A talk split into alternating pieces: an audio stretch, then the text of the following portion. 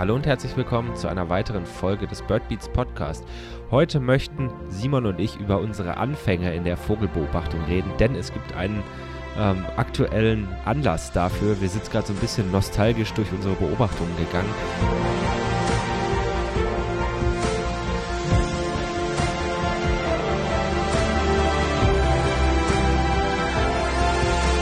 Was wir alle schon 2017, 2018 in unseren frühen Jahren unserer äh, doch äh, noch sehr kurzen Karriere als Vogelbeobachter, wenn man das überhaupt so sagen kann, gesehen haben.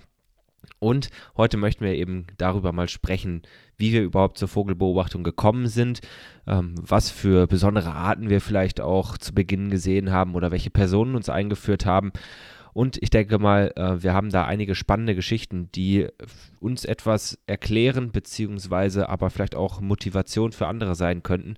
Dementsprechend äh, habe ich sehr viel Lust auf diese Folge, Simon. Ich hoffe, äh, bei dir sieht das genauso aus. Ja, moin auch von mir. Und ja, ich teile deine Lust und Vorfreude auf diese Folge auch, Kalle. Ähm, ich bin gespannt, was für dunkle Geheimnisse von unseren Anfängern jetzt so an den Tag kommen. Und ja, also es ist tatsächlich gar nicht so lange her eigentlich, dass wir oder dass ich so zum ersten Mal das Fernglas in der Hand hatte. Aber wenn man dann doch sich zurückerinnert, was man schon alles seitdem erlebt hat, kommt da super viel zusammen. Und ich freue mich deswegen umso mehr, jetzt mal so ein bisschen zu den Wurzeln zurückzugucken. Ja, das ist äh, sehr poetisch ausgedrückt, aber trifft es eigentlich ganz gut. Du, du bist ja sogar schon länger dabei als ich. Ähm, Vielleicht können wir mal ein bisschen darüber reden, wie wir zur Vogelbeobachtung gekommen sind. Also was sozusagen so unsere erste Berührung mit der Vogelbeobachtung war. Ähm, weil irgendwann gab es ja diesen, diesen Moment, wo man gesagt hat, so, jetzt hole ich mir ein Fernglas oder jetzt äh, hole ich mir ein Bestimmungsbuch oder wie auch immer. Wie, wie sah das bei dir aus? Ja, also zu der echten Geschichte, um da zurückzugucken, müssen wir ziemlich weit in die Vergangenheit gehen. Ähm, denn irgendwann bin ich dann auf die Welt gekommen, ich wurde geboren und dann flog ein Wiesenpieper bei mich rüber. Und das war der Tag, an dem ich wusste, ich möchte Pieper beobachten. Das für die Saga. Ähm, für die Historiker sieht die Geschichte ein bisschen anders aus. Und zwar ähm, war ich irgendwie schon immer so ein bisschen interessiert, so mit allem, was lebt, irgendwie jetzt gar nicht so stark auf ähm, Vögel geprägt, eher sogar noch auf Reptilien. Und wollte dann auch einfach mal irgendwie was vernünftig fotografisch festhalten können und habe dann irgendwie gespart. Ich war da auch noch ziemlich jung, ähm, irgendwie so zwölf und habe dann mir eine Bridge-Kamera gekauft, die mal ordentlich Zoom hatte. Das war 2016 vom Urlaub. Und damit hatte ich durch die Vergrößerung überhaupt mal Möglichkeiten, Vögel irgendwie groß, wirklich und klar irgendwie darzustellen und die auf einmal zu bestimmen. Und so kam es, dass ich 2017 einfach ähm, in meinem jungen Alter, dann mit ungefähr 13 Jahren, so rumgefahren bin hier in der Gegend, irgendwie die lokalen Gebiete gecheckt habe und alles fotografiert habe und versucht habe, möglichst viele coole Fotos zu machen. Und da dann auf einmal gemerkt habe, oh, das ist ja eine neue Art. Und auf einmal konnte ich ein paar Arten ansprechen. Und das wechselte dann nach ein paar Schlüsselereignissen und Kontakten dazu über, dass ich im Dezember 2017 zum ersten Mal mit Fernglas unterwegs war. Und wie ist so die Geschichte bei dir, Kalle? Ja, ich, ich finde es extrem spannend, ähm, weil ich auch immer mal wieder so zurückdenke. Ist natürlich auch so ein bisschen äh, Storytelling, wie man das dann machen möchte. Ähm, oder auch wenn ich so zurückdenke, ähm, ja, ich habe das ja auch schon in dem einen oder anderen Video vielleicht mal meine Geschichte erzählt. Ähm, wie viel zum Schluss dann da noch Wahrheit ist oder wie viel man da so romantisiert. Weil irgendwie habe ich das so richtig cool bei mir in Erinnerung, wie ich ähm, ja früher eigentlich eher so der Säugetiertyp auch war. Ich habe mir dann auch irgendwann so, als meine, ähm, meine kleinste Schwester und ich zu Hause waren, ähm, der Rest von meiner Familie irgendwie noch im Urlaub oder auf Reisen, keine Ahnung, ich weiß nicht mal, wo die waren. Auf jeden Fall sind wir dann, ähm, habe ich dann, also wir hatten so eine alte Spiegelreflexkamera mit so einem Kit-Objektiv. Was, was sind das? 18 bis 55 Millimeter oder so, womit man halt keine Vögel fotografieren kann, keine Säugetiere, was auch immer.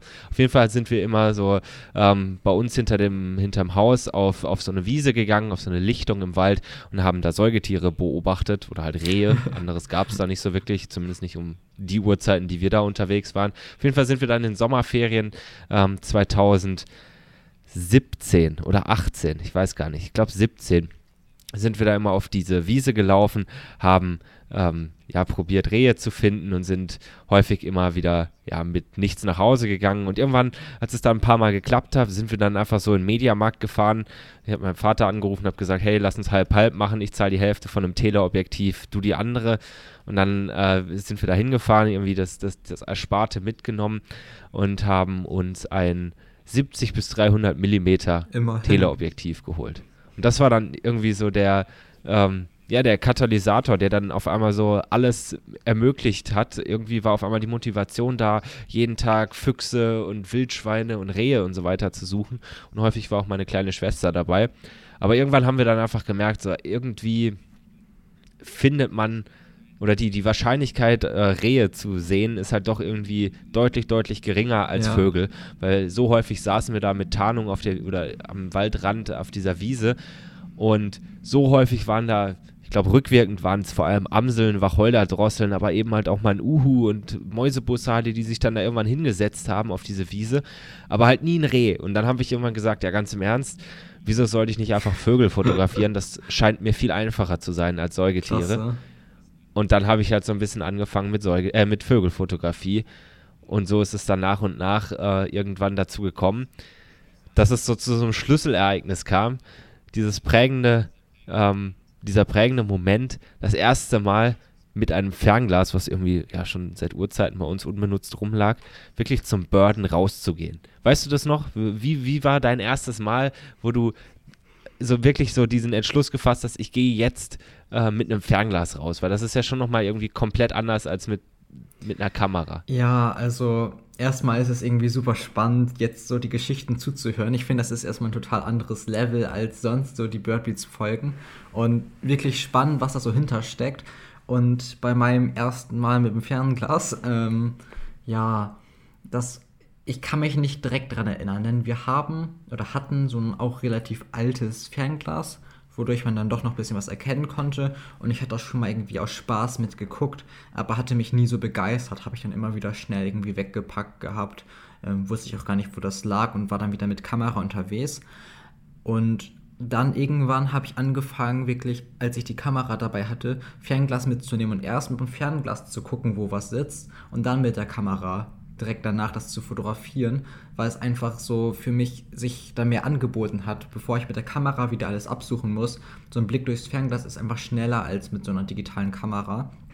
Und das war eben die Ursache dafür, dass ich dann erstmal mit dem Fernglas beobachtet habe. Und ich habe dann auch sehr lange mit wirklich sehr grottigen Ferngläsern beobachtet. Und dann habe ich ähm, über die Schule ähm, und einem Orni, der mein Lehrer war zu dem Zeitpunkt, dann die Möglichkeit gehabt, ein bisschen Besseres zu bekommen, auch für Bird Race. Und damit habe ich dann sehr, sehr viel geguckt. Aus heutiger Sicht ist es immer noch sehr bescheiden. Und jetzt habe ich endlich ähm, ja, ein bisschen Besseres, also womit man dann doch vernünftig gucken kann. Ich habe super lange mit Ferngläsern geguckt, wo man kaum was erkennen kann. Und trotzdem hatte man irgendwie diesen Mehrwert. Und vor allem dann eben in Verbindung mit Kamera konnte man super viel erreichen. Und das war irgendwie so meine Entwicklung zum Fernglas. Also der Schritt tatsächlich, das Fernglas mitzunehmen, war gar nicht der größte. Ich glaube, vielmehr war bei mir dieser Umschwung von nett Fotos machen und dann irgendwann mal sich über ein paar Leifer freuen, ein paar neue Arten, zu wirklich, okay, ich möchte jetzt mal vielleicht eine coole Art sehen und wegen einer Art fahre ich wohin und nicht nur noch so ganz zufällig. Ähm, wie war denn dann genau deine Intention mit dem Fernglas? Also du hast ja gerade erzählt, wie du von der Kamera dann eben, oder wie du mit der Kamera und der Tierliebe dann angefangen hast und wie du dann jetzt eben zum Fernglas gewechselt bist. Ja, das hört sich bei dir schon so richtig, äh, ich sag mal, professionell an. Weißt du, so nach dem Motto, ähm, ich schaue auf Ornito, wo was Cooles gemeldet wird oder ich, äh, keine Ahnung, sammle ein paar Leifer und sowas. So bei, bei mir war das so, ähm, mit dem Fernglas rausrennen und irgendwie, ich hatte ja schon so ein, also ich würde mal sagen, ich bin relativ ähm, naturnah aufgewachsen, also so, keine Ahnung, Rotkirchen Amsel ist ja irgendwie jedem Begriff, aber mir war irgendwie auch Wacholderdrossel oder Bergfink oder was auch immer sowas ein Begriff und irgendwie war das cool, weil ich dann irgendwann so Spaziergänge gemacht habe und das Fernglas dabei hatte und dann irgendwie einen Vogel gesehen habe und danach in, ich glaube, ich hatte diese Nabu-App, die halt irgendwie so jeder Beginner auf dem Handy hat. Ähm, habe dann so damit angefangen, auf einmal so mich selbst zu feiern, wenn ich dann einen Vogel gesehen habe und den dann auch noch so aus dem Kopf bestimmen konnte und so. Aber auf diesem Niveau ist es dann echt lang geblieben. Also ich war dann halt so derjenige, der cool. halt mit dem Fernglas hin und wieder mal rumgelaufen ist, aber jetzt nicht extra zur Vogelbeobachtung irgendwo hingefahren ist, auch null vernetzt war. Also ich kannte niemanden. Ich wusste auch nicht, dass es überhaupt ein Portal gibt, wo man Beobachtungen melden kann oder sich anschauen kann. Also ich dachte also, das ist halt so, das machen so drei Leute in Deutschland und äh, keine Ahnung, irgendwie laufen halt so ein paar Freaks mit Ferngläsern rum. So, ich habe mir da auch, glaube ich, gar keine Gedanken zugemacht. Das war irgendwie so, auf diesem Niveau war das dann ja eben von 2017 bis, ich denke mal so Mitte 2018, wo das halt einfach, so war das und fertig. So, da, da habe ich mir keine Gedanken zugemacht. Und dann irgendwann, ähm, ja, wurde das dann, ich sag mal, professioneller oder was heißt professioneller, aber irgendwann kam halt dieser Punkt, wo ich dann halt mir gedacht habe, ähm, ich war da schon ein paar Mal, um Eisvögel zu fotografieren oder hatte die da schon mal irgendwie gesehen und dachte mir dann, ja, ich gehe da jetzt mal nur mit dem Fernglas hin weil ich die Kamera nicht zur Hand hatte. Und dann ist irgendwie so daraus geworden, dass ich dann immer häufiger irgendwie dann gezielt zum Beobachten und gar nicht mehr zum Fotografieren draußen war. Aber klar, ich hatte von vielen Arten echt überhaupt keine Ahnung, habe mich gefreut. Ich konnte drei Rufe wahrscheinlich auseinanderhalten, Gesänge auch keinen einzigen. Irgendwie so ein bisschen gefreut, wenn dann andere Arten dazugekommen sind oder wenn ich dann irgendwelche Fotos hatte und die dann zu Hause bestimmen konnte. Und so ist es dann so ganz, ganz langsam, aber wirklich ganz, ganz langsam etwas besser geworden. Also das war bei mir echt ein sehr, sehr schleppender äh, Prozess. Und ähm, ja, bis das dann mal Fahrt aufgenommen hat, hat das echt äh, einige Jahre gedauert. Ja, also super interessant irgendwie, wie klein die Anfänge waren und die kann ich auch super gut nachvollziehen. Auch bei mir war es natürlich nicht so, dass ich irgendwie direkt losgefahren bin mit irgendwelchen konkreten Zielen, was zu sehen. Vielmehr, dass man dann so die Gebiete, in denen man eh unterwegs war, das waren jetzt auch keine teilweise irgendwie so hochwertigen Gebiete. Ähm, das war teilweise eine Ackerlandschaft. Okay, ich habe Glück, ich wohne jetzt ja auch relativ küstennah ähm, und habe da dann doch super coole Arten. Aber es war eben auch ein sehr kleiner Anfang und ich war irgendwie auch immer derjenige, der so ein bisschen dann irgendwie am Computer mal schon ein bisschen was recherchiert hat. Also jetzt auch nicht fachlich, sondern einfach so aus Interesse mal geguckt hat. Und da bin ich dann doch, glaube ich, ziemlich früh, ich kann mich gar nicht mehr erinnern, wie es dazu kam, aber ich habe dann mal irgendwie geguckt, gegoogelt, was für Vogelarten in dem Gebiet vorkommen könnten. Oha. Und so jetzt irgendwie, weil ich hatte noch gar keinen Plan, wenn da dann stand, dass irgendwie hier im Moor ein Fides brütet, hätte ich noch gedacht, was, wie, niemals so. Also das war noch weit bevor ich irgendwie Fides oder so auf meiner Live-List hatte wahrscheinlich. Aber so in etwa war das, dass ich zum ersten Mal Ornito gesehen habe. Und dann habe ich auch einfach mal reingeguckt, so die Meldung und über Ornito sehr, sehr viele Arten kennengelernt. Heißt, ich habe gesehen, okay, hm, bei Ornito wo dann irgendwie, also es waren jetzt keine ganz häufigen Arten, das war schon so ein Punkt, wo ich vielleicht schon die Basisarten mal selbst gesehen hatte, aber dann zum Beispiel hier bei Wintern Raufußbus hatte, auch gar nicht so selten. Und dann wurde irgendwann zum ersten Mal ein Raufußbussard gemeldet. Und ich war total irgendwie begeistert, weil ich sogar ein Foto gesehen habe, Belegfoto und der war bei Ornito Rot, sowas habe ich vorher noch nie gesehen. Und ich habe nur gemerkt, oh, eine super coole Art, sowas Tolles ist mir theoretisch noch nie passiert sowas Seltenes. Und dann, weil das eigentlich mein Gebiet war, wo ich immer unterwegs bin, bin ich da auch hingefahren, habe den natürlich nicht gesehen und habe da beim nächsten Mal drauf geachtet. Bus hatte durchgeguckt, fotografiert, wieder nicht gefunden.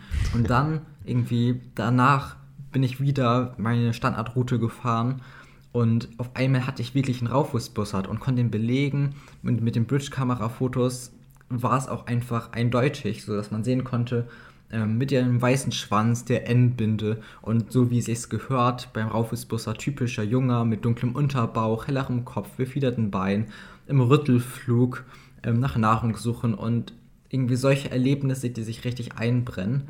Und das irgendwie hat einen dann schon so ein bisschen motiviert, aber wirklich dieser Punkt, dass ich dann irgendwie davon aufgehört habe, nur so ein bisschen rumzufahren, zu gucken und wirklich irgendwie Ziele hatte auf einmal, was ich werden wollte. Ich wusste dann ab einem Punkt, okay, ich möchte Vogelstimmen lernen, ich möchte besser werden, ich möchte irgendwie noch mehr Cooles sehen und dafür möchte ich auch gerne viel Zeit draußen verbringen.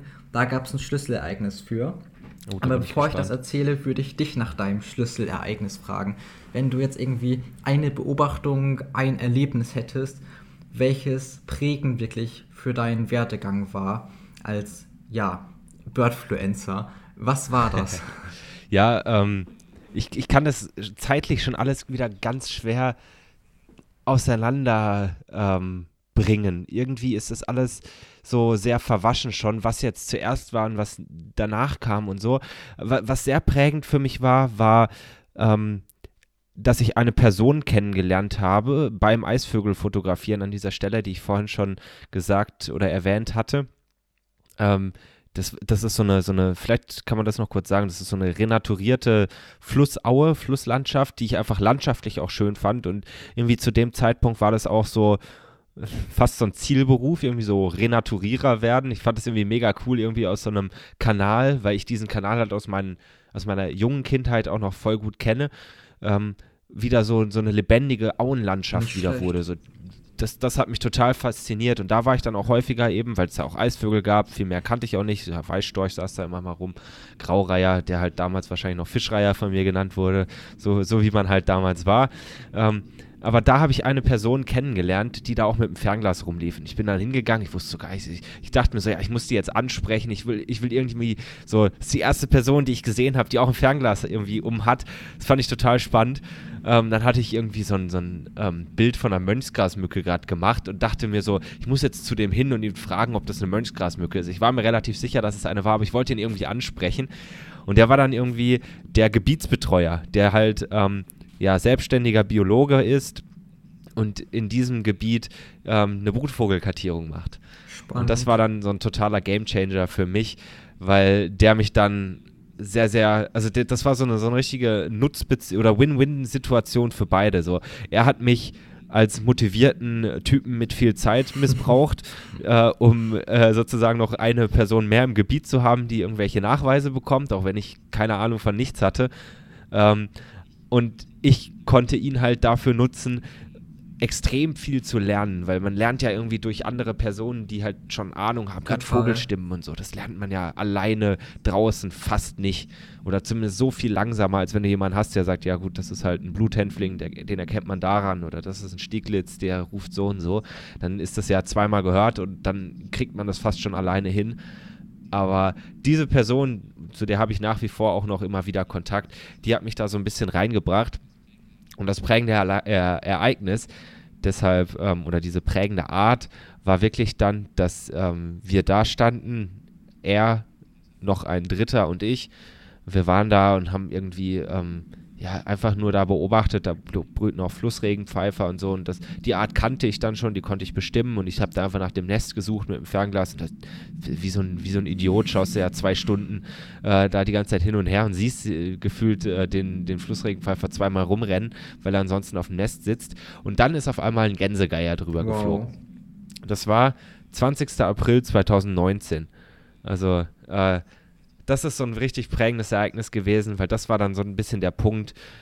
Irgendwie Gänsegeier war für mich, also so Geier in Deutschland, das war für mich irgendwie so sehr surreal. Irgendwie war mir das alles nicht bewusst, dass es überhaupt Adler und Geier und sowas in Deutschland gibt. Für mich gab es irgendwie so Habicht, weil der halt bei der Oma die Hühner holt und irgendwie Mäusebussard, aber der hieß auch nur Bussard und fertig. Und das war dann irgendwie so der Punkt, wo ich mir gedacht habe, so, Nice. Krass, Mann, das ist ja übel vielseitig und es kann so viel passieren und man kann einfach auch Vögel sehen, die man sonst nie sieht, weil die halt, weißt du, so davor war es halt immer nur Vögel, die immer da sind, die sieht man dann halt irgendwie auch immer, so der Eisvogel oder der Turmfalke oder wie auch immer. Aber da war das dann das erste Mal so Faszination, Seltenheiten, Vogelzug und irgendwie wie dieses ganze Wetter mit Vogel oder mit Vogelbeobachtung, mit, also so diese ganzen Phänomene auf einmal, das war, das war mir alles gar nicht bewusst. Und das war so ein bisschen der Punkt, ähm, wo ich dann gedacht habe, cool, Mann, das, das will ich auch können. Ich will, ich will das auch äh, wissen, wie das alles abläuft und wie so diese Prozesse dahinter sind, wie das in der Natur abläuft. Und das hat mich, glaube ich, bis heute nicht so richtig losgelassen.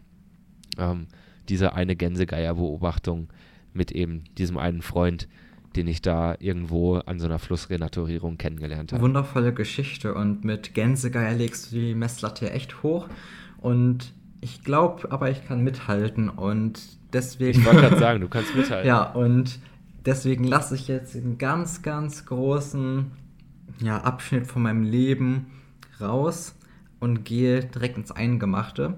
Die Grundlagen habe ich ja dafür gerade eben schon gestreut.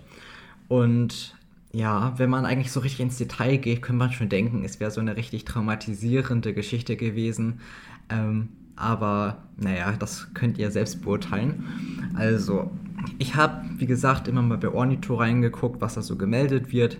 Habe zu dem Zeitpunkt, glaube ich, knapp 130, 140 Arten in Deutschland gesehen gehabt, vielleicht 120.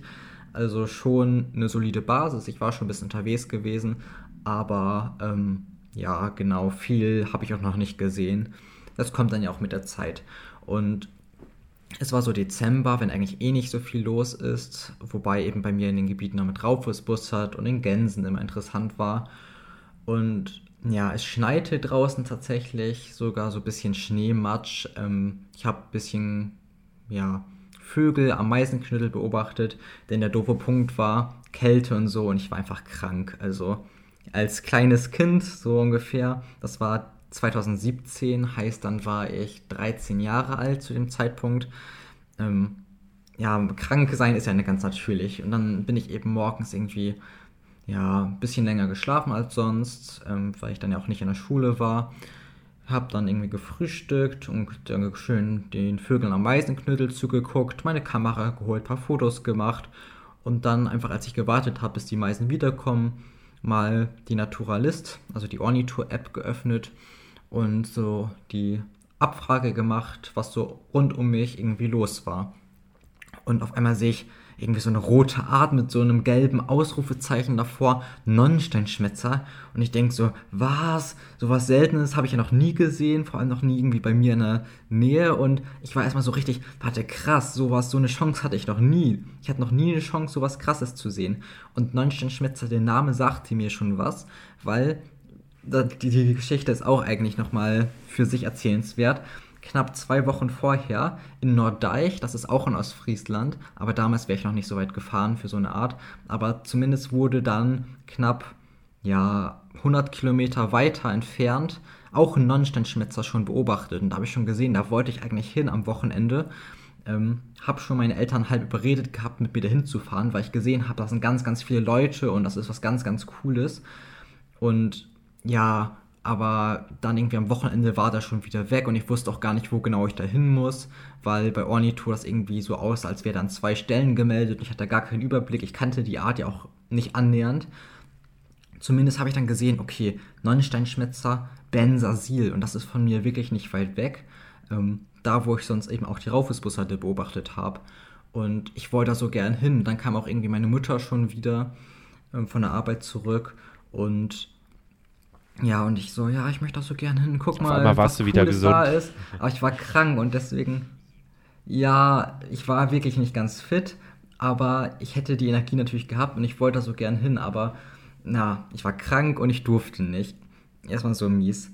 Aber ja, ist halt ärgerlich und der Tag war dementsprechend auch so ein bisschen mies, weil ich da gern hin wollte und dann auf einmal auch irgendwie nachmittags da andere Leute den gemeldet haben und so weiter.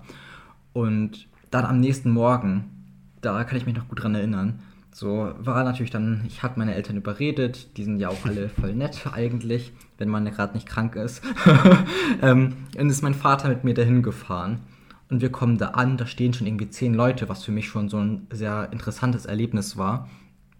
Und ja, so, ja, offen wie ich bin, spreche ich einfach mal irgendwen da an. So ich, ich, also ich kannte damals halt auch noch niemanden, aber ich dachte, so Fragen kostet nichts. Habe ich einfach mal gefragt. Und ist er schon da? Oder war er schon da? Und der Typ so zu mir, ja, vor fünf Minuten, ist gerade weggeflogen nach der Vorne irgendwie. Ich dachte so, schade, gerade verpasst, egal, warten wir. Und dann waren wir eine Stunde lang da und er kam nicht und er kam nicht. Und dann sind wir zurückgefahren irgendwann, weil mein Vater auch nicht mehr wollte. So eine Stunde lang irgendwie da rumstehen ist dann ja auch schon mal ziemlich viel. Und dann dachte ich schon so, haben fünf Minuten verpasst, wie ärgerlich. Und mein Opa, ich war dann eben, habe meine Großeltern, die auch bei mir im Ort wohnen, besucht. Und dann sind wir, also mein Opa ist mit mir nochmal abends hingefahren. Bei Hochwasser war irgendwie, ich weiß gar nicht mal, wie die Gedanken waren. Natürlich sitzen Nonnenscheinschmetzer nicht so im Watt, aber ich glaube, damals meinte irgendwer, dass der Richtung Watt geflogen sei. Und ich dachte, so Hochwasser hat man bessere Chancen. Irgendwie so. Zumindest sind wir abends nochmal hingefahren. Und dann wirklich nach Sonnenuntergang, es war total windig. Und auf einmal fliegt da irgendwie, ich, wir sind ganz alleine auf dem ganzen Campingplatz. Und auf einmal fliegt vor mir ein Singvogel auf die Straße. Ich mache nur noch schnell ein Foto. Und ich gucke mir das Foto an. Und ja, das ist er, das ist er. Und war total happy. Und dann habe ich ihn tatsächlich noch ziemlich cool beobachten können aus kurzer Distanz. Ähm, bei der Nahrungssuche teilweise auch rufend. Und hatte eine richtig tolle Nonnenschnitzer-Beobachtung, war super happy dadurch und konnte dann auch, weil es eben, wie gesagt, für mich ziemlich nah war, den nochmal in einem anderen Datum beobachten, wo dann Sonnenschein war und auch total viele Beobachter, irgendwie 30 Stück da waren, um sich diesen Vogel anzugucken. Und das Erlebnis hat total geprägt und überhaupt zu sehen, wie viele Leute es gibt, die da, sich dafür begeistern, dass ich nicht alleine bin, dass es Leute gibt, die das wirklich professionell machen. Die hatten total coole Spektive, Ferngläser, Kameras und sind alle für diesen Vogel dahin gekommen, von ganz weit weg. Also heutzutage fahre ich die Strecken, was ganz weit weg ist, mit dem Rad so. Aber so waren halt damals die Verhältnisse. Und da dachte ich, okay, das will ich auch. Und dann habe ich angefangen, mal wirklich mit Fernglas rauszugehen ich habe mich dann, nachdem ich den Nonnenscheinschmetzer hatte, bei Ornithor angemeldet, weil ich dachte so, da wo alle den haben, da möchte ich mich den auch anmelden, dann möchte ich den auch melden so. Und habe dann so ganz langsam angefangen, 2018, ein paar Beobachtungen zu machen. Und 2018 war ich auch noch nicht, ja, hatte man noch große Defizite. Aber wenn ich so meine Daten angucke, kann ich sagen, 2019 waren meine Daten schon ziemlich verlässlich. Also da kann ich jetzt auch aus heutiger Sicht oder aus Sicht von einer Seltenheitskommission sehen, dass die Seltenheiten, die ich dann teilweise schon selbst gefunden hatte 2019, auch anerkannt wurden. Ähm, ich hatte zum Beispiel 2019 einen Zwergadler hier, der dann auch eben anerkannt wurde und ähm, überhaupt zu sehen, die Entwicklung, wie viel man erreichen kann in so einem Zeitraum und da war einfach der Nonnensteinschwester so ein Schlüsselereignis, dass ich gesehen habe, diese Birding-Szene ist total cool, ich möchte da selbst mitmachen und dann braucht es natürlich viel Zeit, irgendwie Arten zu lernen, sich selbst zu verbessern und so weiter. Aber ab dann ging es wirklich bergauf und wenn ich jetzt an Neunsteinschmelzer zurückdenke, denke ich gar nicht mehr irgendwie daran, dass ich erst krank war und dann erst da den verpasst habe, sondern ich denke wirklich daran, wie ich da hingefahren bin, dann auch das zweite Mal mit dem Rad unterwegs, Raufusbussard, Kurzschnäbelgänse, ähm, habe ich gerade eben noch die Daten gesehen. Ich hatte da einen 88er Trupp Kurzschnabelgans, was auch bis jetzt immer noch meine Höchstzahl ist. Und dann eben diesen Nonnenschnitzer da im besten Licht zu sehen, während der von 30 BeobachterInnen bewundert wird. Einfach so ein schönes Erlebnis. Ja, mega cool. Da bist du ja dann echt so mit allem in Kontakt gekommen. Also sowohl das oder sowohl, dass du gemerkt hast, was für eine coole Szene die Ornithologie doch ist, wie viele Leute das machen, als auch äh, irgendwie mit den coolen Arten direkt in Kontakt gekommen du sagst ja so, nebenher noch Kutschnabelgänse, so einen Riesentrupp gesehen, da noch Raufußbussarde, das sind nach wie vor noch zwei Arten, die ich noch nie gesehen habe. Vom äh, Nonnensternschmerzer mal ganz zu schweigen. Ja, das, das, das hat schon was, das ist cool. Das ist echt, äh, kann, kann ich, ähm, oder sehe ich ja auch so ein bisschen meine eigene Geschichte drin wie das einen ja. dann so motiviert und nicht mehr loslässt und man dann irgendwie so von Tag zu Tag noch mehr reinrutscht. Bei mir war das dann auch so, dass der Kollege, der ähm, mit dem ich da den Gänsegeier gesehen habe, dass der dann irgendwann angefangen hat, mich ähm, auf so Rotmilan-Kartierungen mitgenommen hat. Zum Teil waren wir da irgendwie so zwei Tage unterwegs, haben im Auto gepennt. Äh, haben dann da die ganze Zeit im Hegau, also nördlich des Bodensees, Rotmilane kartiert und so ich, ich mit meinem 30 Euro Fernglas ähm, und er da mit Spektiv und allem. Und also irgendwie waren das so, so richtig coole Sommertage oder Frühlingstage, die ich noch richtig cool in ähm, ja, irgendwie im, im Kopf habe und er hat mich dann irgendwann so ein bisschen, hat mir dann Karten ausgedruckt und meint mal so, hier, du kannst mal so ein bisschen ähm, auch Revierkartierung durchführen und so. Sehr irgendwie cool. bin ich dann so durch diese eine Person da voll reingegangen. Ähm, der hat mir dann auch, oder dadurch, ich glaube, da hatte ich dann irgendwann schon Ornito, das äh, habe ich dann irgendwann über äh, einen Professor bei mir an der Hochschule mitbekommen, nachdem wir da eine Exkursion hatten. Ähm, Und dann habe ich dann irgendwann angefangen, auch viel zu melden und so. Und ah, irgendwie war das dann so, ja, kam eins zum anderen. Man hat dann irgendwann auch angefangen, sich zu Hause ähm, mit Arten oder mit Vogelstimmen zu beschäftigen. Das, das ist ja, glaube ich, auch nochmal so ein, so ein großer Unterschied oder so ein, so ein Game Changer in seinem eigenen ähm, ja, Lernprozess. Wenn man nur, also man hat irgendwie so das Interesse, das Interesse war bei mir und ich glaube auch bei dir ja auch schon relativ früh da, allein schon über die Fotografie. Irgendwann kam halt der Punkt, dass man dann auch draußen gezielt irgendwie nach Vögeln gesucht hat und dann irgendwann kam aber auch der Punkt, wo man draußen und drinnen sich weitergebildet hat und wirklich dann auch Zeit reingesteckt hat, ähm, keine Ahnung, mal Bücher oder bei mir war es halt viel irgendwelche Wikipedia-Artikel oder so, wo halt wahrscheinlich auch viel Müll drin steht oder irgendwie so Halbwissen, aber irgendwie war das halt zu dem Zeitpunkt genau das Richtige, ähm, um da halt reinzukommen, um diesen, ja, ich hatte dann schon irgendwie auch so einen Drang, Neues zu lernen, ähm, um den dann zu stillen. Das ist schon irgendwie ganz cool. Ja, also unsere beiden Stories ähneln sich da ja echt ein bisschen. Das stimmt, da gibt es echt Parallelen. Und ich finde es auch teilweise irgendwie beruhigend zurückzugucken, dass die Anfänge, man hatte gar keinen Plan davon. Also ich glaube, du ja auch nicht irgendwie, wenn ich das richtig höre. Und ich hatte gar keinen Plan irgendwie von vielen Dingen. Ich habe fotografiert, ich habe auch dann, das ist ja normal in den Anfängen, irgendwie Sachen fehlbestimmt, ähm, wovon heutzutage keine Daten oder Aufzeichnungen mehr so richtig existieren sollten. Also bei Ornithor sind die Daten halt zum Beispiel irgendwie alle richtig jetzt drin. Aber es ist schon so, dass man damals dann irgendwie mal Vögel einfach falsch angesprochen hat und das erst mit der Erfahrung kam. Dann gab es den Punkt, dass man einfach gar keine Idee hatte, ja, toll, wie spreche ich jetzt irgendwie die Unterart an und wollte man mal eine isländische Uferschnepfe sehen und hätte beinahe irgendwie eine Fußschnepfe als isländische gemacht, nur mal, wenn man eine sehen wollte. Irgendwie so, solche Ehrgeizströme hatte ich auch, also die dann in eine negative Richtung gingen.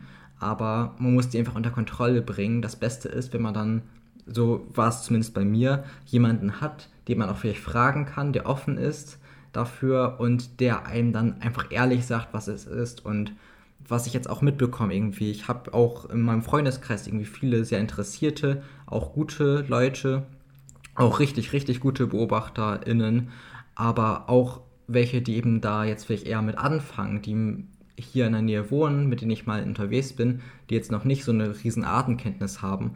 Aber dann ist es halt ganz normal, wenn man nochmal irgendwie versucht, teilweise aus einer häufigen Art mehr rauszuholen, was es ist. Oder wenn man irgendwie dann eine Reiherente mit eben weiß um Schnabel hat und da dann denkt, es könnte eine Bergente sein. So, die Gedanken sind ja berechtigt, aber es ist, finde ich, beruhigend zu sehen, dass das normal ist und mit der Zeit besser wird. Okay, wenn das mit der Zeit nicht besser wird, dann sollte man sich vielleicht überlegen, ob das das Richtige für einen ist, aber ähm, wie gesagt, wenn man jetzt zurückguckt, irgendwie, wir beide sind noch jung, wir haben vor gar nicht so langer Zeit angefangen, aber trotzdem, also bei mir, wie gesagt, 2017 und so, und für viele ist das wahrscheinlich ein Klacks, aber das sind trotzdem für mich jetzt vier volle Jahre Birdwatching und vier intensive und vor allem jetzt irgendwie die letzte Zeit, wenn man sich wirklich so intensiviert, ist schon ja. krass. Ähm, hattest du irgendwann mal so die, das Interesse, dich so wirklich richtig krass zu machen, irgendwie von einem Beobachter zu einem Pro-Beobachter zu werden? Ja, vielleicht noch mal ganz kurz zu dem, ähm, dass man sich ja irgendwann überschätzt, beziehungsweise dann auch Sa Sachen sehen will, die man ähm, nicht so unbedingt gesehen hat. Bei mir war das auch eine Zeit lang so. Ich glaube, das ist auch ganz normal. Klar, es ist irgendwie eine negative Tendenz, aber irgendwie irgendwann kommt halt so dieser Punkt, wo man mehr sehen möchte, aber halt noch nicht die Erfahrung hat, um mehr zu sehen und dann halt irgendwie anhand von Meldungen dann auch sagt, so ja gut, der hat jetzt die Schwarzkopfmöwe gesehen, ich habe irgendwie auch Lachmöwen gesehen, da war eine irgendwie so ein bisschen komisch, das muss jetzt die Schwarzkopfmöwe sein, keine Ahnung, irgendwie solche Geschichten. Gerade auch, weißt du, dann so häufig bin ich bei mir an Bischofssee gefahren vor der Haustür, dann später, als ich hier ähm, in Rottenburg gewohnt habe und ähm, hatte die Meldungen gesehen von Kiebitzen und was weiß ich und die Entfernungen sind da schon relativ hoch. Und alle so viele coole Meldungen gesehen und ich immer mit meinem Fernglas hin mit zehnfacher äh, Vergrößerung, sowieso verdammt unscharf und trübe und was weiß ich, völlig zerkratzt. Und ich sehe diese Viecher einfach nicht. Und irgendwie bin ich dann trotzdem manchmal heimgegangen und dachte so, ach, eigentlich würde es jetzt niemandem auffallen, wenn man die jetzt auch melden würde. Also so, ich glaube, diesen, diesen Drang hatte, also hatte ich auf jeden Fall auch eine Zeit lang. War dann schön, dass man da schnell von weggekommen ist. Ähm, aber ja, ich glaube, davon kann ich mich leider auch nicht ganz freisprechen. Ähm, zu deiner Frage, ja, zu wann dieser Entschluss kam, vom Beobachter zum Pro-Beobachter zu werden. Ähm, bei mir war das tatsächlich auch schon relativ früh. Also ich habe ja so gesagt, dass ich irgendwann 2018 oder 2017 im Sommer dann irgendwie begonnen habe, ja, mit, mit ähm, Säugetieren und dann irgendwann auf Insekten, äh, auf, auf Vögel zu switchen. Ähm, aber dass ich dann, als ich mich mehr und mehr damit beschäftigt hat, dann auch im Zuge vom Studium, äh, was dann im ja, Herbst 2018 begonnen hat, ähm, dass ich dann irgendwann online nach Infos gesucht habe und nichts gefunden habe und dann auch schon im Januar 2019 den YouTube-Kanal gegründet habe. Also das war ja auch irgendwie so, ähm, ja, letztendlich der Versuch, wenn kein anderer mir die Informationen in Videoform bereitstellen kann, dann mache ich es halt selbst. Und in dem Moment, wo ich irgendwelche Videos für Videos recherchiere und äh, mich damit beschäftige und die für andere aufbereite, auf einem Niveau, was halt unterirdisch war und vermutlich auch echt ähm, inhaltlich fragwürdig. In dem Moment musste ich mich ja auch mit diesen ganzen Themen beschäftigen und ich glaube, da habe ich extrem viel autodidaktisch, also einfach selbst ja. gelernt, weil ich es da einfach brauchte für diese Videos und da auch voll durchgezogen habe, irgendwie in Semesterferien jeden Tag einen Steckbrief zu irgendeiner Art gemacht mit, keine Ahnung, Eisvogel und äh, ja, häufige Arten halt irgendwie und da habe ich, glaube ich, extrem viel gelernt und da war auch schon so der Entschluss da. Ich weiß noch, dass ich ähm, das so einen Monat heimlich gemacht habe, den YouTube-Kanal, ähm, und das niemandem erzählt habe und dann irgendwann meiner Freundin so gesagt habe, hey, hier, ähm, das ist, das ist der YouTube-Kanal und damit möchte ich groß rauskommen und damit möchte ich irgendwann mal von leben Geil. und sowas. Und ist total cool, das irgendwie auch so, weil ich war von Anfang an so obwohl das der größte Mist war, ich hatte überhaupt keine Ahnung von, von Vögeln, ich hatte überhaupt keine Ahnung von Videografie, so alles war richtig. Ja, ihr müsst euch mal die Videos anschauen, die vor drei, vier Jahren, drei Jahren hochgeladen wurden. Die sind echt unterirdisch. Ähm, aber ich habe damals, war ich irgendwie schon so richtig fest davon überzeugt, dass das irgendwie was wir werden würde. Ja, und äh, weiß nicht irgendwie cool, das so zu sehen, wie sich das jetzt über die Jahre entwickelt hat. Ja. Aber damit, äh, glaube ich, genug Eigenwerbung. ja, aber was du meinst eben, dass man zurückgucken kann und die Entwicklung sieht, ich finde, das ist auch einfach ein super schöner Punkt und man darf sich auch mal gönnen, einfach zurückzugucken und auch mal irgendwie so. Ich finde, also bei mir ist es so, ich bin im Jetzt total kritisch so auch immer noch über meine eigenen Beobachtungen irgendwie. Nicht, weil ich denke, dass ich es nicht kann. Also wenn man irgendwie anerkannte Seltenheiten hat, wenn man Belege von selbst entdeckten Arten hat, dann merkt man ja irgendwann schon, dass man es kann. Aber ich bin halt doch jemand, der irgendwie versucht, alles doppelt zu überprüfen, wenn es geht, irgendwie dann doch noch viel Selbstkritik zu bewahren. Aber wenn man zurückguckt, dann darf man noch mal sehr optimistisch irgendwie zurückgucken. Und ja, deswegen ich, wie, wie gesagt, ich war auch eben jemand, der irgendwie im Internet dann doch mal irgendwas geguckt hat, ähm, der versucht hat, an Informationen zu kommen. Und das stimmt irgendwie, es gab nichts Richtiges. Und ich erinnere mich auch, dass ich irgendwann da mal Ornithologie für Anfänger gesehen habe. Und da dachte ich schon so, hm, okay, kann ich mir mal angucken, ist eigentlich voll das coole Ding. Und ich weiß nicht, wann das war, es ist schon sau lang her, also extrem lang her. Wahrscheinlich waren es wirklich fast deine Anfänge da. Und ich habe dann ein Video gesehen und da dachte ich mir auch nur so, ja, okay, mh, mm, zwar sympathisch und so, aber der sieht doch auch nichts so. Da gibt es ja gar keinen, gar keinen irgendwie Mehrwert so in dem Sinne. Also jetzt ganz böse gesagt. Und wenn man sich jetzt mal deine Videos jetzt anguckt, irgendwie wie viel Mehrwert du bietest, man muss sich mal reinziehen irgendwie. Du kennst dich jetzt mit Knockmake aus, irgendwie so ein Projekt, welches ich vor drei Jahren noch nicht mal geschnallt hätte wahrscheinlich. Ähm, du, ja, und... Ja, auch vor zwei Jahren noch nicht. Also bei mir, ich habe ja, damit vor eineinhalb Jahren angefangen. Aber seitdem halt irgendwie 300 Nächte aufgenommen. Also man kann ja so, ich glaube, das, das ist so was, was wir beide irgendwie, ähm, also wir haben ja schon, glaube ich, ja. viel gelernt in relativ kurzer Zeit. Ähm, und ich habe auch immer wieder so Gespräche mit irgendwelchen Leuten, die mich dann fragen, so, hey, wie, wie hast du das jetzt so schnell gelernt und wo, woher weißt du das? Wir haben doch damals irgendwie zusammen, sind wir doch zu, am Bischofssee vorbeigelaufen und haben zusammen die Kiebitze nicht gesehen und sowas. Aber wenn man mal überlegt, also ich kann ja nur für mich sprechen, aber ich glaube auch, dass das bei dir so war. Wir Total. haben schon auch echt viel Zeit da rein investiert. Also jetzt sowieso, so jetzt dreht sich gefühlt alles drumherum, wie ich irgendwie, so ich denke abends im Bett darüber nach, was für neue Videos man machen könnte. Mein Jahresplan ist irgendwie so, wann möchte ich wo sein, um irgendwie noch zur Brutzeit coole Arten da zu sehen und da. Und es ist so, dass man auf einmal so sein ganzes Leben irgendwie ein bisschen drumherum plant und ausrichtet. Ähm, zum Leidwesen meiner Familie und Freundin. Ähm, aber weißt du so, Total. wir haben ja echt auch viel, viel Zeit da rein investiert also wenn man jetzt mal überlegt, wenn man jetzt dieselbe Zeit in ein Instrument reingesteckt hätte oder in eine Sprache oder sonst irgendwie, dann wäre man da ja auch ziemlich gut geworden. Einfach weil man so viele Stunden ja, das stimmt. da und einfach reingesteckt hat. Ja, ich finde, diese Zeit, die man reinsteckt, die lohnt sich auch. Und was man davon bekommt, ist einmal natürlich, dass man besser wird beim Beobachten, dass man aber auch irgendwie schöne Erfahrungen sammelt. Und da kommt es auch drauf an, finde ich, irgendwie selbst einen Plan zu haben. Das muss kein ausformuliertes Konzept sein. Einfach im Kopf zu haben, wo man hin möchte. Ähm, ob man wirklich nur besser werden möchte oder ob man dann einfach ähm, vielleicht Arten sammeln möchte oder auch irgendwie langfristig mal einfach schöne Beobachtungen, Erfassungen, Daten, irgendwie sowas. Es gibt ja super viele Dinge, die man machen kann, auch quasi mit dem Wissen, welches man erlangt. Ähm, ich persönlich finde es super cool, wenn man dann zusammen also das Wissen quasi nicht mit anderen teilen kann, wie jetzt hier, das ist auch cool. Aber auch dann zum Beispiel, als wir jetzt letztes Jahr zusammen unterwegs waren, Kalle, das macht so extrem viel Spaß und man könnte jahrelang davon erzählen. Also wenn ich mal so die Daten zurückgucke, irgendwie, wenn man sich jetzt letztes Jahr anguckt, das Purpurhuhn, was für Geschichten wir da erlebt haben auf den Rundballen oder irgendwie dann noch nachts da und man kann davon auch wahrscheinlich alles nicht so wiedererzählen, nacherzählen, wie es dann in der Situation war, aber man erlebt super viel und das ist auch irgendwie das, was ich so toll finde. Man hat wirklich Geschichten zu erzählen.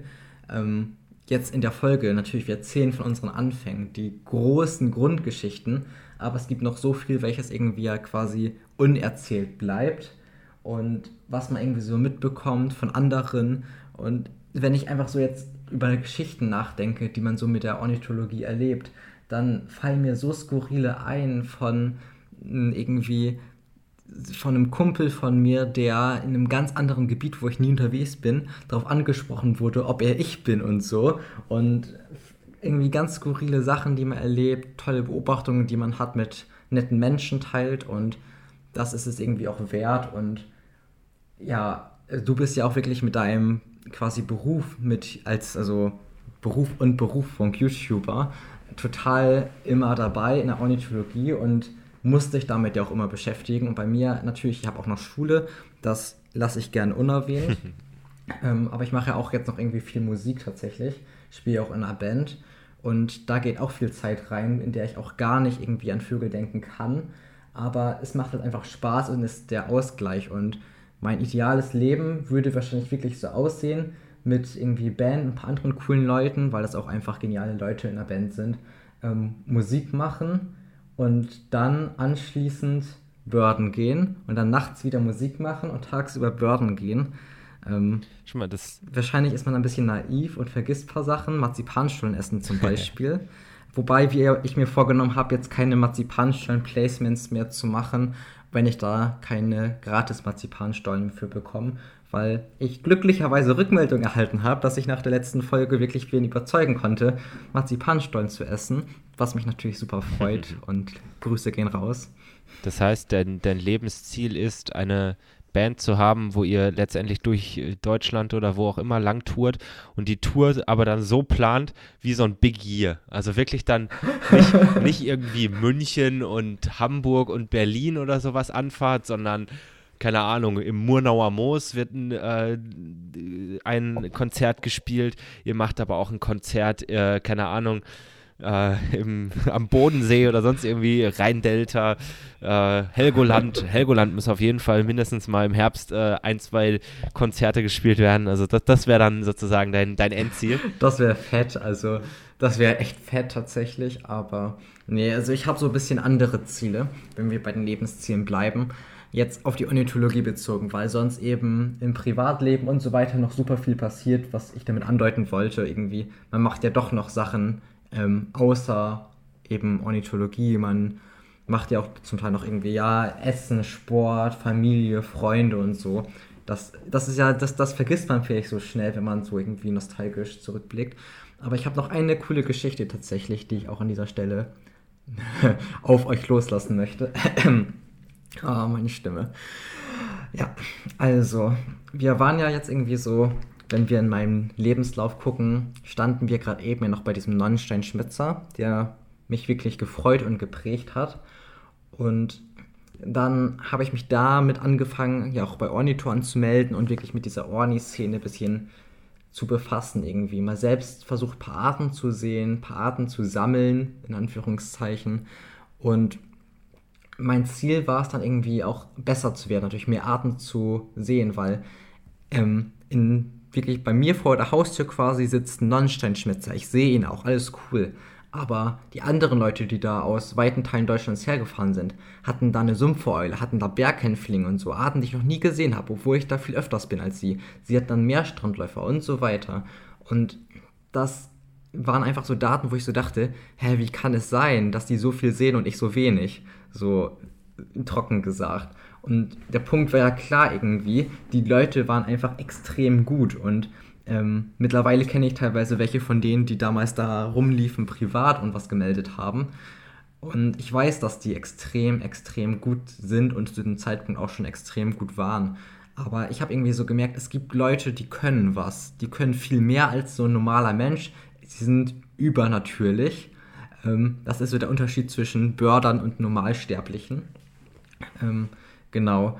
Und als ich das gemerkt habe, irgendwie, da habe ich so gefühlt das Mindset irgendwie so festgestellt, ja, es gibt wirklich so Pro-Börder, die einfach extrem, extrem gut sind, die zum Beispiel Laubsänger am Ruf alle bestimmen können. So habe ich gedacht, okay, auf Helgoland im Herbst, da kannte ich schon ein paar Daten von Helgoland, ähm, wenn da irgendwie was ruft, es gibt Leute, die können das alles bestimmen. Und ich habe mir die mal angehört, die Rufe, die klangen zwar nicht alle gleich, aber irgendwie ähnlich und sich die zu merken nur vom Anhören, hatte ich gar keine Chance bei. Und dann dachte ich so, wenn ich selbst mal an den Punkt kommen würde, dass ich irgendwie so Vogelstimmen von so Laubsängern, Piepern oder so, die alle drauf habe und wirklich im Feld ohne Probleme quasi so alles, was man innerhalb des normalen Tages bekommt, akustisch ansprechen kann. Oder zumindest so ziemlich alles. Und auch meine Seltenheit, also nicht nur ein Gelbbraunlaubsänger, sondern dann vielleicht den Dunkellaubsänger, den Spornpieper, was weiß ich. Ähm, dann bin ich auch so ein, ähm, ja, Pro-Börder quasi. Und irgendwie so ein komisches Mindset hatte ich und wollte auch unbedingt mal nach Helgoland. War dann 2018 im Herbst, Anfang Oktober auch für zwei Tage auf Helgoland. Seitdem auch bis jetzt noch nicht wieder. Und habe da auch auf Helgoland ein paar coole Arten gesehen, aber habe auch gemerkt, wie viel ich nicht gesehen habe, wo man einfach gar keine Chance zu hatte.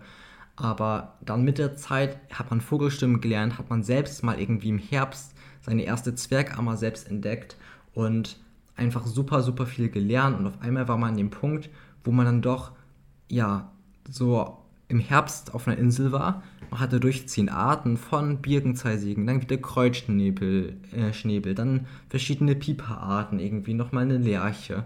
Und auf einmal kannte man die Rufe und natürlich waren ein paar nicht präsent, wenn man jahrelang keine Fichtenkreuzschnäbel gehört hat, so ist es klar, dass die ein bisschen holprig sind. Aber auf einmal konnte man so richtig viel ansprechen. Da habe ich gemerkt, okay, es unterscheidet mich zwar noch super viel von diesen wirklich krassen Ornis, aber vor zwei Jahren hätte ich mir noch gar nicht vorstellen können, überhaupt so eine breite Masse an Vogelstimmen irgendwie ansprechen zu können. Und jetzt bin ich schon an dem Punkt, an dem ich eigentlich Überblick darüber habe, was gerade ruft und nicht mehr überwältigt bin.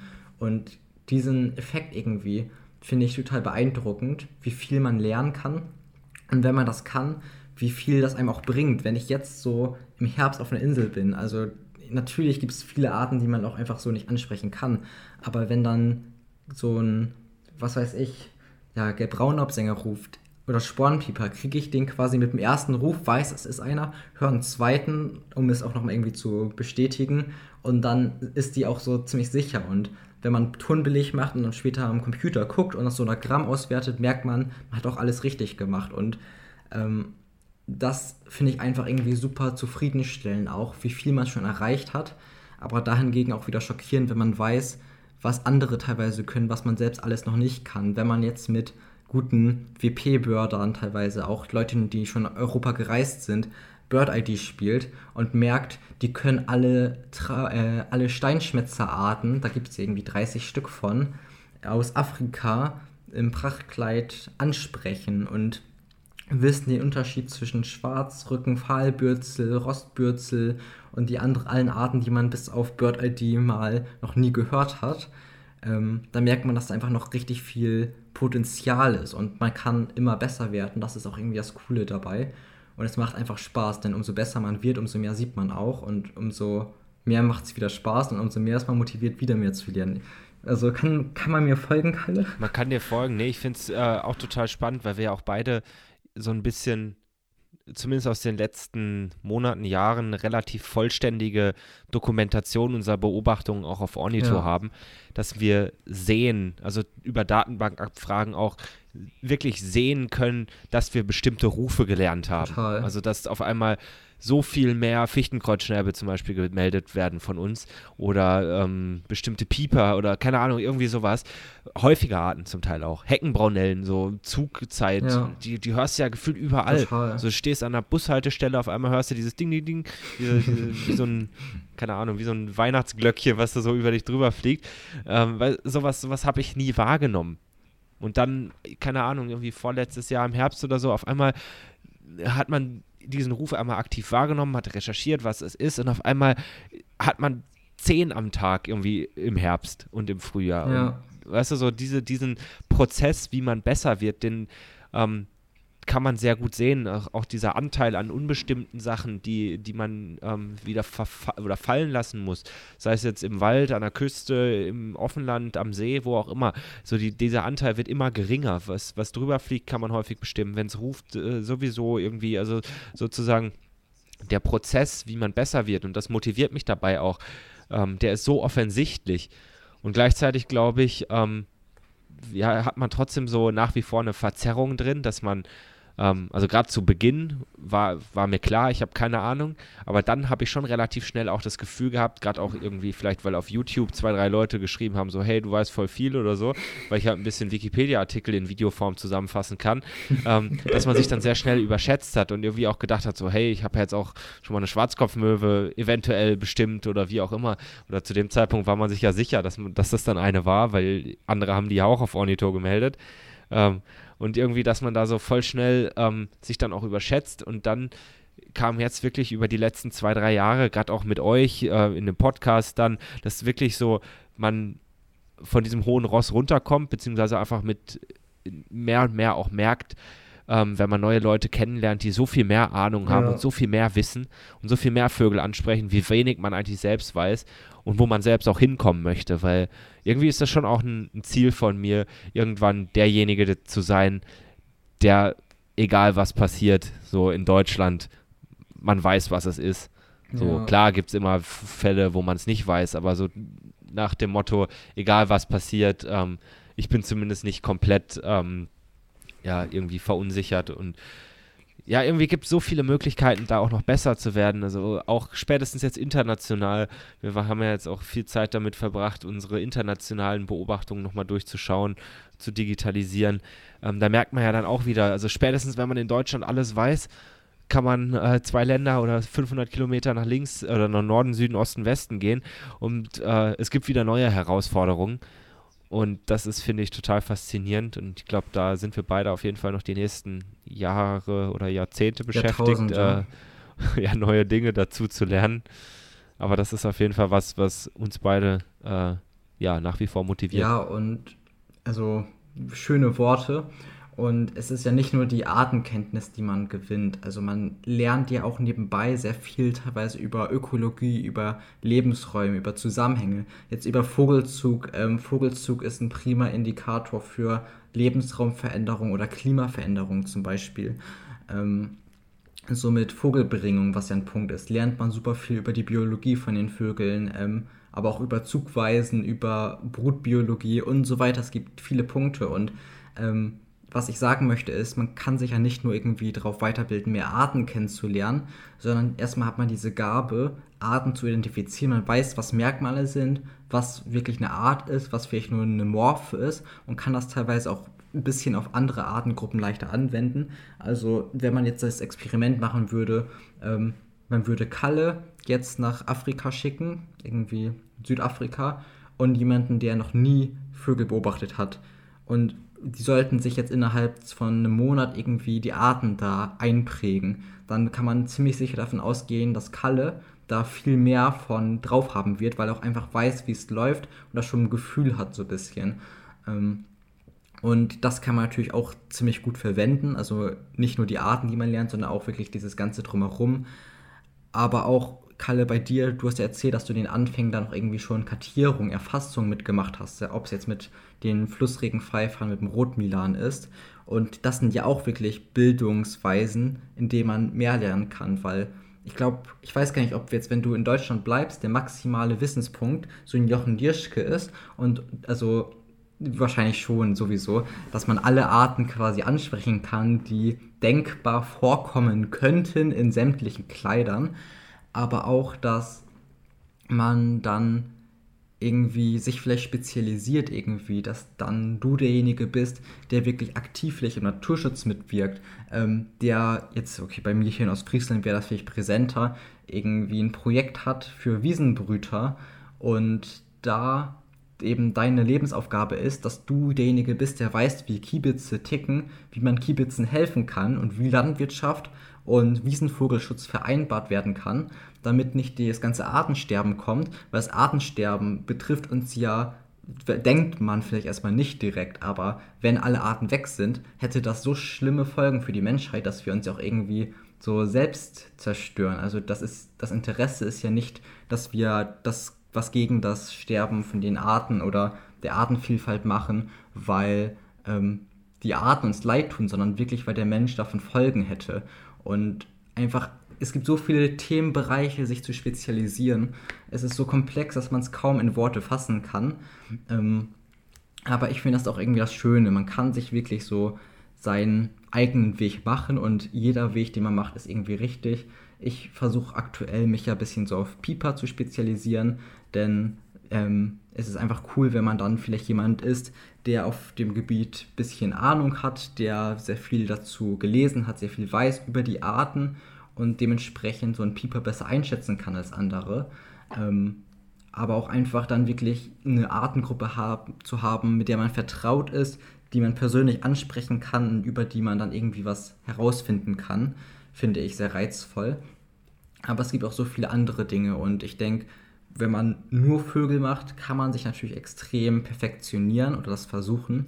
Aber dann kommt auch wirklich schnell der Weg, an dem, oder der, ja, die Gabelung vom Weg, an der ich auch aktuell bin, dass man natürlich immer noch Vollblut-Orni ist, aber nebenbei zum Beispiel jetzt noch anfängt, Heuschrecken und Nachtfalter zu machen. Ich bin jetzt oh, hier ja. im Nachtfalter-Projekt aus Friesland mit drin und mache hobbymäßig auch noch Heuschrecken, weil ich die cool finde. Und sowas erleicht, wird einem vielleicht erleichtert, dadurch, dass man schon mal so ein paar Grundkenntnisse hat, aber kommt dann auch noch hinzu und es wird einfach immer mehr und komplexer und es macht einfach so unwahrscheinlich viel Spaß. Ähm, Kalle. Ja, also ich bin auch immer auf der ja. Suche nach neuen Herausforderungen. Einfach weil es, also klar, irgendwie die Ornithologie, die hat noch so viele Herausforderungen. Allein nur Arten zu bestimmen. Also was heißt allein, aber sozusagen selbst das ist ja schon so eine Riesenbaustelle, die vermutlich nie enden wird. Dann aber auch, wie du, es gesagt hast, dieses Artwissen, dass man über eine Art, über eine Artengruppe, über eine Familie, wie auch immer, richtig Ahnung hat, über eine Gattung, dass man da wirklich nicht nur, keine Ahnung, bestimmen und ähm, Rufe, Gesänge aussehen und so, sondern halt wirklich auch ähm, Brutbiologie, Zugverhalten, vielleicht da auch noch ähm, ja so viel zu weiß oder selbst auch forscht oder selbst wenn es jetzt nicht irgendwie unter diesem wissenschaftlichen Forsch Forschungsaspekt ist, dass man irgendwie so ein bisschen privates Interesse hat und da so seine pseudowissenschaftlichen Studien hat, die man selbst macht.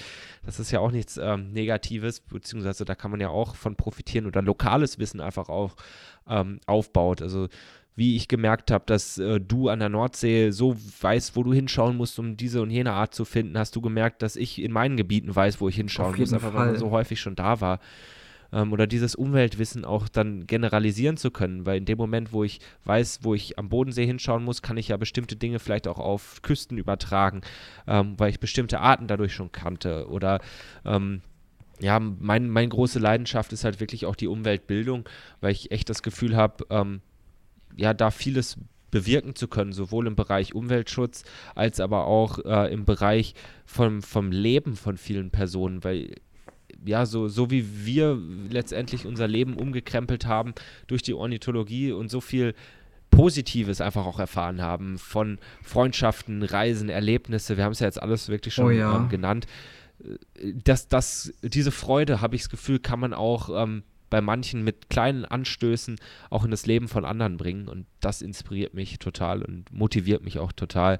Ähm, ich möchte einfach gut darin sein, andere dafür zu begeistern, was mich auch begeistert und kompliziertes runterbrechen, dass die das auch verstehen, dass alle das verstehen können und ähm, dass jeder Zugang einfach auch zu diesen Informationen hat. Sowas äh, finde ich darin möchte ich wirklich gut werden. Oh ja, und aus diesen Gründen zusammengefasst ist auch irgendwie für mich das Ziel, jetzt ziemlich unspezifisch, aber ich möchte natürlich erstmal meine Artenkenntnis verbessern, ähm, um Arten besser ansprechen zu können, mehr Wissen über diese Arten zu haben und damit, wenn man unterwegs ist und Bird, noch besser eben sich ja, verständigen zu können, beziehungsweise noch mehr sehen zu können, einfach dadurch, dass man Arten kennt, ähm, die man live gesehen hat, Flugweisen und sowas alles einschätzen kann. Das ist ein Punkt bei mir.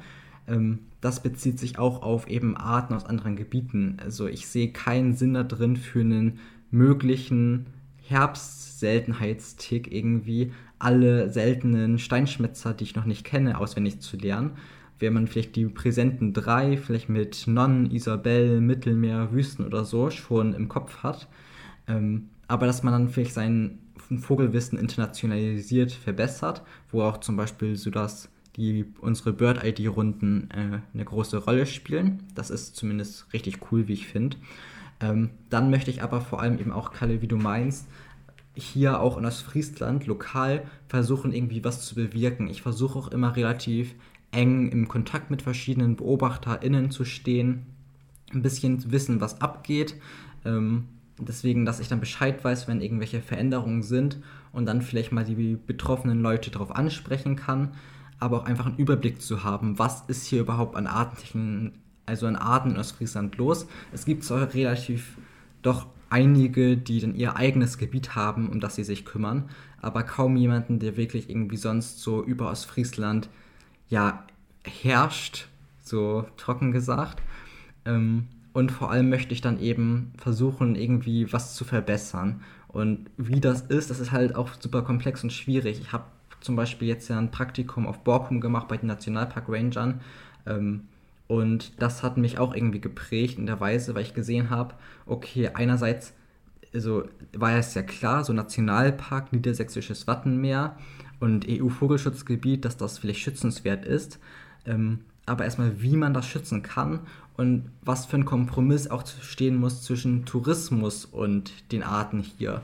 Das ist hier ein Big Point.